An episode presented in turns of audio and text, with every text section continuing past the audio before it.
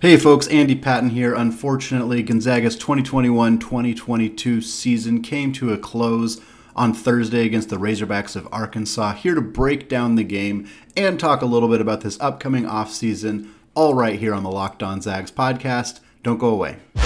You are Locked On Zags, your daily podcast on the Gonzaga Bulldogs. Part of the Locked On Podcast Network. Your team every day. What is going on, y'all? Welcome to the Locked On Zags podcast, part of the Locked On Podcast Network, your team every day. I am your host and longtime Gonzaga podcaster, Andy Patton, here now, unfortunately, to take you through another off season for the Gonzaga Bulldogs. Uh, thank you seriously to all of you who have made this podcast your first listen of the day. It's been an incredible season. It is very unfortunate that it has come to an end in the Elite Eight for the Zags. Before the Elite Eight for the Zags, unfortunately, after losing to Arkansas on Thursday afternoon. We're going to talk about that game here in the first couple of segments. Third segment coming along, we're going to kind of talk a little bit about the future of the podcast. I'm not going anywhere. Want to make that very clear right off the bat, uh, but just kind of talk about what's coming for the next few weeks uh, as people kind of transition out of the basketball season. The story of the game on Thursday, it's a, a sentiment that I've said so many times on this show that many other people have said when talking about this team. As Andrew Nembhard goes, so too go the Zags. And this team got so much attention for Chet Holmgren, of course, the number one overall recruit in his class, potential top pick in the NBA draft, a budding superstar potentially in the NBA, uh, a dynamic player that was so fun to watch, and it is so sad, like it was last year when Jalen Suggs left. It is so sad to see him depart the way that he did in this game, unfortunately. But the attention may have gone to Chet Holmgren. Of course, a lot of attention went to Drew Timme as well, a National Player of the Year candidate, uh, one of the most hated players in college basketball uh, because of his antics, which is always fun to have the guy that everybody hates on your team. But this team was was run by Andrew Nembhard. I believe Mark Few called him the captain of the ship, and that is very accurate. And you look at Gonzaga's bad games this year, not even just games that they lost, although you look at those as well, but even games that they won where they didn't play well. We remember the Tarleton State game, remember the Merrimack game. Uh, there were some conference games that got a little tenuous as well against San Francisco and St. Mary's, and of course, lost to St. Mary's as well. One of the biggest keys, one of the biggest things that lines up are poor games from Andrew Nembhard. And it's not that I want to blame him, but he's it, it, it emphasizes how critical he was to this team I think that's the biggest takeaway is that Andrew Nembhard was crucial. And it's not that we didn't know that. I think that most Gonzaga fans were pretty well aware of the impact Andrew Nembhard had on his team. You don't have to look any farther than the Memphis game, where the Zags were down 10 at halftime. Things looked pretty bleak in that game. And yes, Drew Timme scored 11 points in the first four minutes of the second half. And yes, you can say pretty directly that that is what led to the Gonzaga coming back and winning that game. But Andrew Nembhard was the catalyst for that comeback. He pushed the pace. He continued to get up the floor. He wore Memphis out. He did it without turning the basketball over. He had an incredible performance in that game. Some of Gonzaga's best games this season, UCLA, Andrew Nembhard had a one of the best games of his career against UCLA. He had a big impact when Gonzaga needed him to. And when he did not have a good game, and it happens, players have bad games. Andrew Nembhard took a lot of really good shots in this game. He was utilizing the high pick and roll that they've utilized all season long. He was getting good looks in the mid range, little floaters from the free throw line, a shot that Andrew Nembhard makes with incredible consistency most of the time. And he just did not have it. On Thursday, he went two for 11 from the field, one for three from deep. The three pointer that he made was that, that ridiculous falling off one foot, trying to draw a foul three in the final 30 seconds of the game. Kudos for knocking that shot down. It gave the Zags a glimmer of hope, but that was it for Andrew Nembhard. He made that shot. He knocked down a pair of free throws at the end of the game. That got him to seven points. His first two points came 50 seconds into the game.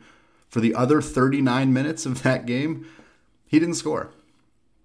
And that was critical for the Zags. He had five turnovers. That's very uncharacteristic for Andrew Nembhard. Extremely uncharacteristic. He went weeks in the WCC season. He went weeks in the non conference without turning the ball over five times.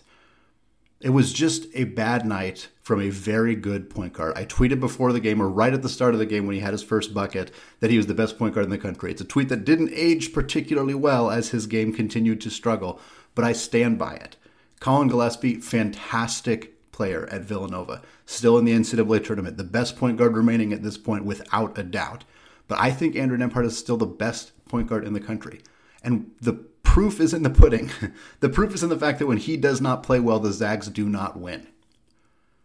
It's unfortunate that, that amount of pressure was on a point guard like Andrew Nembhard. He could handle it until he couldn't in this game, unfortunately. There's more to the story than just Andrew Nembhard. Chet Holmgren played almost certainly his final game in a Gonzaga uniform and in a collegiate uniform. Uh, he did not score in the first half, but he finished with 11 points and 14 rebounds on the game. All 11 points coming pretty early in the second half as the Zags started to try to utilize him more. He had two blocks, which doesn't sound like a big total for him, but it was enough for him to break Brandon Clarke's record for blocks in a single season at Gonzaga. Finished with 118 blocks. Clarke finished with 117 blocks in 37 games. Mind you, Chet Holmgren, 118 blocks in 32 games. A remarkable record that is likely not going to be touched anytime super soon.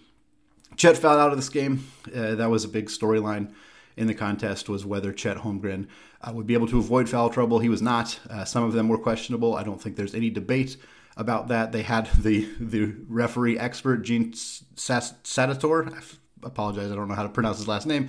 Uh, he said that some of the fouls on Chet Holmgren were questionable. He said he wouldn't have called some of them. So there's no debate that some of those calls were bad. Uh, I want to be clear: the officiating was not the reason the Zags lost. I also want to be clear the officiating in this game was bad. It was not a well officiated game. There was some auto calls. They just called uh, charges, off- offensive charges, when they weren't there. There was an out of bounds call on the baseline that they blatantly missed.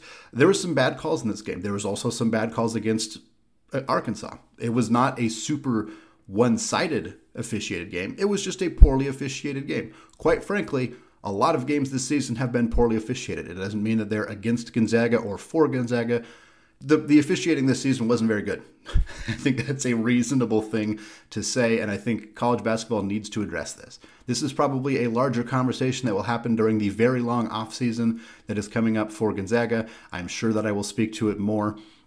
But we have, you, you look at even the games that were played on Thursday, some of them were absolute mugfests. Everybody was getting fouled constantly. The refs swallowed their whistles, just let them play these ugly, beated out games. Some of them were officiated really tight, and there was tons and tons and tons of free throws. It's the same sport being played at the same time by similar caliber athletes in the Sweet 16, and you have games that look completely different because of the officiating. That's not okay again, I don't think that the referees are necessarily terrible at their jobs. I don't think that's the case at all. I think that the rules are inconsistent and that NCAA referees are having a hard time figuring out how to implement the rules. There needs to be changes. The block charge call needs to change. It's not it's not going well. There's no other way to put it. It's going poorly. It's losing fans. It needs to change.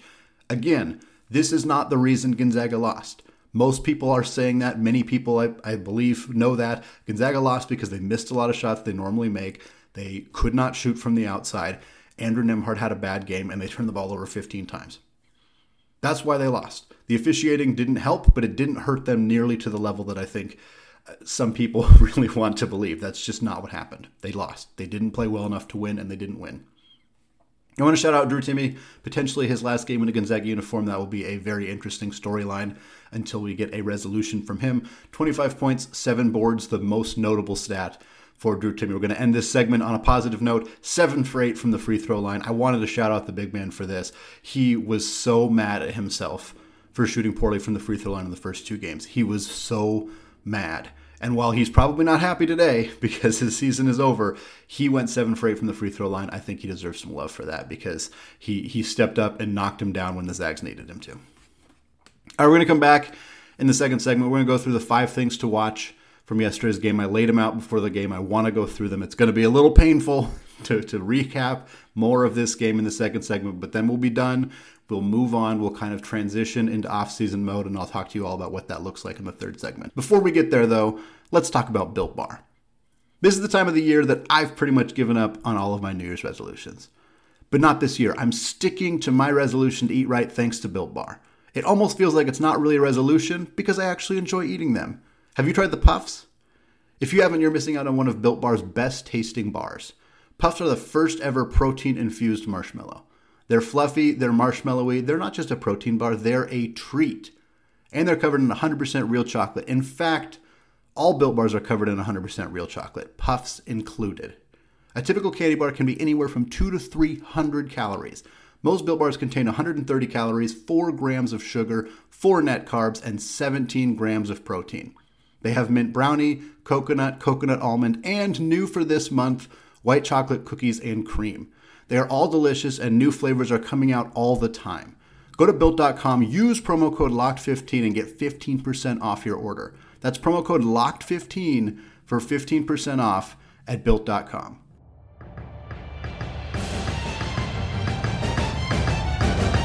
All right, segment two, still Andy Patton, still locked on Zags, still to the chagrin of many, talking about the Gonzaga Arkansas game on Thursday, which ended the Zags season. The Hogs advanced to the Elite Eight for the second time in a row. I shout out to Arkansas, by the way. Uh, I don't think they played a particularly great game, I'll be completely honest, but they won. They did enough to win. They hit big shots down the stretch. They took their punches from Gonzaga and the pace. They got themselves worn out, and they still found a way to win. Tremendous shout out to them. Uh, Eric Musselman, love him or hate him, I know a lot of people are not a big fan of his. Uh, he coached a great game, and they won the game, and they're moving on to the Elite Eight. Maybe they'll get a chance, or they will get a chance to beat Duke. Maybe they'll get a chance to end Coach Krzyzewski's run and go to the Final Four. Uh, that should be a super interesting matchup on Saturday. Moving on, the five things to watch. These are the things that I laid out as keys for this game and kind of inform what happened to the Zags on Thursday. Number one, set the pace. So we talked about this before the game. Arkansas likes to run, but they have actually had worse results in games where they have tried to push the pace. We thought that that would be a big point in this game because Gonzaga was almost certainly going to run and run and run, and they tried. And frankly, they just failed. They just failed at it. Some of it was Arkansas. Arkansas did a very good job of getting back on defense, eliminating Gonzaga's ability to get out in transition, forcing them to beat them with a half court offense. Again, shout out to Coach Muss and Arkansas for getting the ability to do that. But also, Gonzaga's intended result was to get Arkansas gassed, and it worked. Arkansas was dead tired. They were exhausted. We saw them having to take timeouts because of fatigue. That was a the thing that Gonzaga did to Memphis, and it worked. It just didn't work here. Part of it, not making easy shots. Again, Gonzaga struggled to get out in transition, but they had opportunities to score and just missed a lot of them. They had transition threes that didn't go down. They had some transition opportunities where they could have made an extra pass and got an easier shot, and they didn't take it. They had some opportunities where they did get good looks around the rim and just didn't make them. And then they had a lot of opportunities where they turned the ball over. That's what happened here. Again, the Zags are so reliant on Andrew Nembhard when they're trying to push the pace. This is where he thrives. He is an excellent get the rebound, get down the court, find an open man, look up the, look up the floor. He's really really good at that. And when he has an off night, it's really hard for the Zags to push the pace, and that's what happened here. Number two, protect the rim and avoid foul trouble. Yeah, this was a huge story, unfortunately, for the Zags. Jaylin Williams the big man for Arkansas, played a great game. He, Mark Few call, apparently called him a, I believe, a flop master. I don't remember the exact phrase. Uh, I'm curious what the context was there because I'm guessing he didn't mean it to sound quite as uh, mean as it sounded. Uh, I think he was probably just complimenting Williams' ability to, to get in position and take those charges, which he is very good at. I think Williams also got the benefit of a few calls, but again, not the reason the Zags lost in that situation. Uh, Chet played 23 minutes. He picked up five fouls in 23 minutes. Not all his fouls were protecting the rim. In fact, very few of his fouls were protecting the rim. He committed an offensive foul. Uh, he committed uh, over the back foul. He did not commit too many of his fouls around the rim. Some of the ones around the rim were the ones that were a little bit questionable because it looks like his hands were straight up. But if he didn't commit the other fouls, if he didn't commit the offensive rebound or the offensive charge, if he didn't commit the over the back foul, this might have been a, a, different game. Those are fouls that Chet Holmgren is smart enough to not commit, and he committed them in this game, and that hurts. That that hurt them a lot. Him not being on the floor for the last eight eight minutes, I believe, of the first half, the auto bench when he picked up his second foul, that was crucial. I think that was a coaching mistake. I haven't criticized Mark Few very much on this podcast, uh, but he's not immune to criticism, certainly. And I think there were some coaching decisions in this game that, that were questionable that he may take back. Uh, I don't think benching Chet Holmgren for the entirety of the second first half after he picked up a second foul was a good idea. It, it, the Zags were unable to get any momentum without him on the court. Yes, him picking up a third foul in the first half would have been bad, but I think that's a risk you had to take, and they, they chose not to do it. Uh, in terms of the actual foul situation, we thought this would be a huge part of this game for Arkansas because they're so good at, at getting to the free throw line and converting from there. They went nine for 14. It just wasn't it wasn't a factor. The Zags went 15 for 20. The Zags made more free throws than Arkansas took. If you told me that stat before the game, I'd be pretty dang surprised that they didn't win. I gotta be honest. I don't think I thought that would be the case here. Uh, winning the rebounding battle, the Zags won it. Now it's 45 to 42, so it was not a defining victory. It wasn't a huge win. The fact that there was that many rebounds is a pretty big testament to what happened in this game. A lot of missed shots on both sides, lots and lots and lots of missed shots on both sides. That's what that's what cost Gonzaga this game. There's more to it. We talked about some of the rest of it with the pace and with Andrew Nembhard or whatever, but ultimately the Zags missed a bunch of shots. They missed a bunch of shots. They got a lot of rebounds. Arkansas got a lot of rebounds. Arkansas just converted more of those into points. Last one, or fourth one, excuse me, make your free throws. Again, a non issue. The Zags went 15 for 20 from the free throw line. That's not that bad. That's pretty good. Drew Timme, 7 for 8 from the free throw line. He did his part. He missed some bunnies around the rim. That happens. 9 for 19. Not a particularly efficient game for Drew Timme. He still finished with 25 points. Hard to hate that. You know, he, he did his part, seven for from the line, like we said. Zags, more free throws made, 15 than Arkansas took, 14. Should have led to a victory. It, it was a, a big sticking point coming into this game, and the Zags did their part, but they just they didn't make enough shots. And finally, the last one, get going from the outside. Didn't happen. Zag shot 5 for 21 from 3. I don't want to get all the way into the three point shooting conversation but it was a talking point throughout the entirety of the year. I went on record on this show multiple times. It's a five day week podcast, so there's a lot of things to talk about a lot of times. Uh, and I went on this podcast and said that the Zags are a bad three point shooting team. I ended up walking that back a little bit as we got into conference play and kind of said that they were not less bad and more inconsistent. And I'm going to stand by that. They had some very, very good three point shooting performances this year. Texas Tech was a marvel. They hit 18 threes against the University of Portland coach Shantay Legans when he was on the show talked about how their strategy was to force Gonzaga to beat them from the outside, and they just straight up did it. They had the ability to do it all year long. Guys like Julian Strawther, Rasir Bolton, Andrew Nembhard could really knock them down. Obviously, Chet Holmgren, and it just did not. It didn't happen the entire NCAA tournament. The outside shooting just was not there in the tournament. Five for twenty-one against a, a, a good defensive Arkansas team. Again, they deserve some of the credit here. They weren't passive in this in this three point shooting debacle for the Zags. They had an active role in preventing Gonzaga from shooting well, but at the end of the day, five for twenty one is not going to get it done. It's not going to get it done. Bolton was two for seven. Strawther finally hit one, but he was one for five. Holmgren one for three. Nolan Hickman came off the bench, took two of them, didn't didn't hit one. You just you need shooters. You know, the, we'll talk about the offseason a lot over the next couple of months. But at the end of the day, that's going to be a big factor. We'll see what happens with some of these guys. Some of these guys may choose to come back. Many of them probably will. Some of them may choose to leave. Uh, and and once we kind of get a sense of that, we'll definitely have a sense of, of what the transfer portal is going to look like, what the rest of the recruiting class could potentially look like if there's some late additions there. Uh, but but shooters is going to be a big factor here because the Zags proved uh, you need that. You need some, you know, you need a Corey Kispert, you need a Joel Ayayi. Those guys are hard to find. You know, that's why they're in the NBA. It's not easy to find guys like that, but Gonzaga didn't have consistent enough outside shooting. And I, and I don't want to trash you. Rasir Bolton had a f- fantastic season. He was 45% for most of the year. Two for seven in this game. Yeah, that's a bummer. It hurt them. It's not his fault. You know, he, he was one of the best shooters on the team, and the other guys just weren't. You know, Strawther had a, a really bad couple of weeks at the end of the year. Maybe he was tired. Maybe there's something else going on. I don't know. But it hurt them. It hurt them that he wasn't shooting well. It hurt them that Holmgren was not making his threes in the last few games. They needed guys to step up and shoot from the perimeter, and they just didn't have them when they needed them. All right, folks, we're going to talk a little bit about the future of the podcast. We're going to talk about the short term, what's going to be coming up now that the season is officially over in the final segment of the show. Before we get there, though, let's talk about our new sponsor, Athletic Greens. Our next partner has a product I use literally every day. I started taking Athletic Greens because I wanted to see what the hype was about. Now I've been on it for three weeks and I love it. It doesn't taste like it's super healthy. It kind of has this like mild tropical taste that I actually look forward to every morning. So, what is this stuff?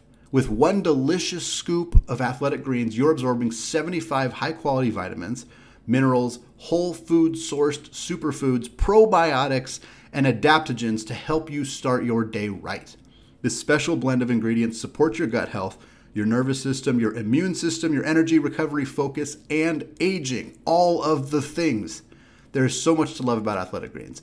It contains less than one gram of sugar, no GMOs, no nasty chemicals or artificial anything while still tasting good. It supports better sleep quality and recovery. It costs you less than $3 a day. You're investing in your health and it's cheaper than your cold brew habit. And Athletic Greens has over 7,000 five star reviews and has been recommended by professional athletes. Right now, it's time to reclaim your health and arm your immune system with convenient daily nutrition. It's just one scoop in a cup of water every day. That's it. No need for a million different pills and supplements to look out for your health. To make it easy, Athletic Greens is going to give you a free one year supply of immune supporting vitamin D and five free travel packs with your first purchase. All you have to do is visit athleticgreens.com slash college. Again, that is athleticgreens.com slash college to take ownership over your health and pick up the ultimate daily nutritional insurance. Today's episode is also brought to you by Bet Online. There might be less football being played, but betonline.net has way more stuff to bet on this playoff season. From scores, totals, and player performance props to where the next fired coach is going to land, BetOnline is the number one spot for all things NFL betting in 2022. And it's not just football. BetOnline.net's basketball, hockey, boxing, and UFC odds coverage is the best in the business. From sports right down to your favorite Vegas casino games, BetOnline is your number one online wagering destination. BetOnline is the fastest and easiest way to wager on all your favorite sports and play your favorite games.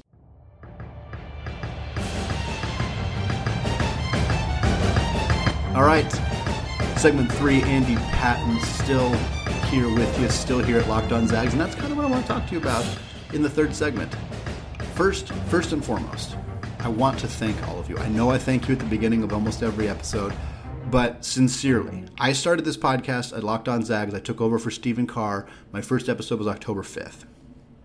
So, about three weeks before Gonzaga's exhibition opener, about a month before the season opener, uh, almost exactly a month before that game against Texas when Drew Timme, Drew Timme dropped 37, Chet Holmgren's first big game of his collegiate career.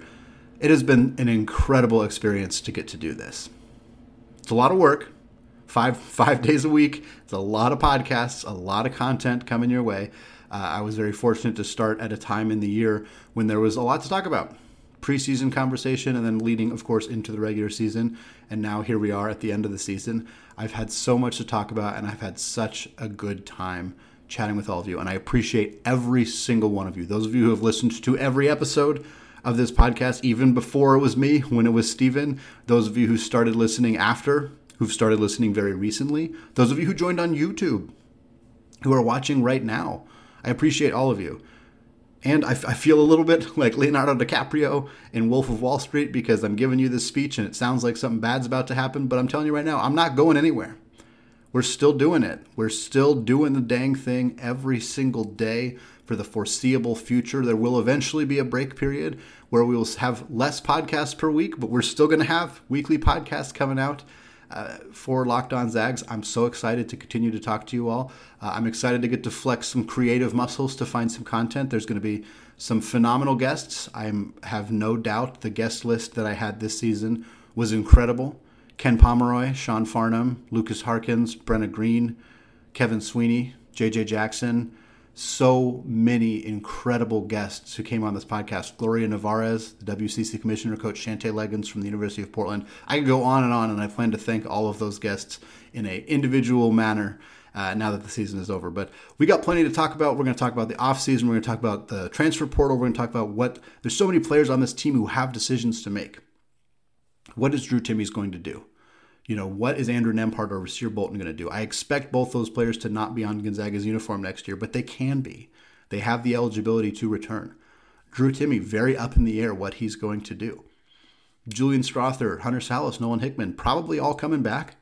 That's my gut feeling at this point, one day after Gonzaga's final game of the season. But there's a lot of time between now and when they have to make a decision on whether they're going to be on this roster next year. We'll be talking a lot about that. We'll be talking a lot about the upcoming NBA draft, which players are in, which players are out, and for the players that are in, where they're going to go, what teams they are a best fit for, etc., etc. We're going to have a lot of those conversations. We're going to talk about Zags in the NBA as their season wraps up. No doubt we'll have some conversation there. Uh, and one of the most exciting things coming up it's baseball season.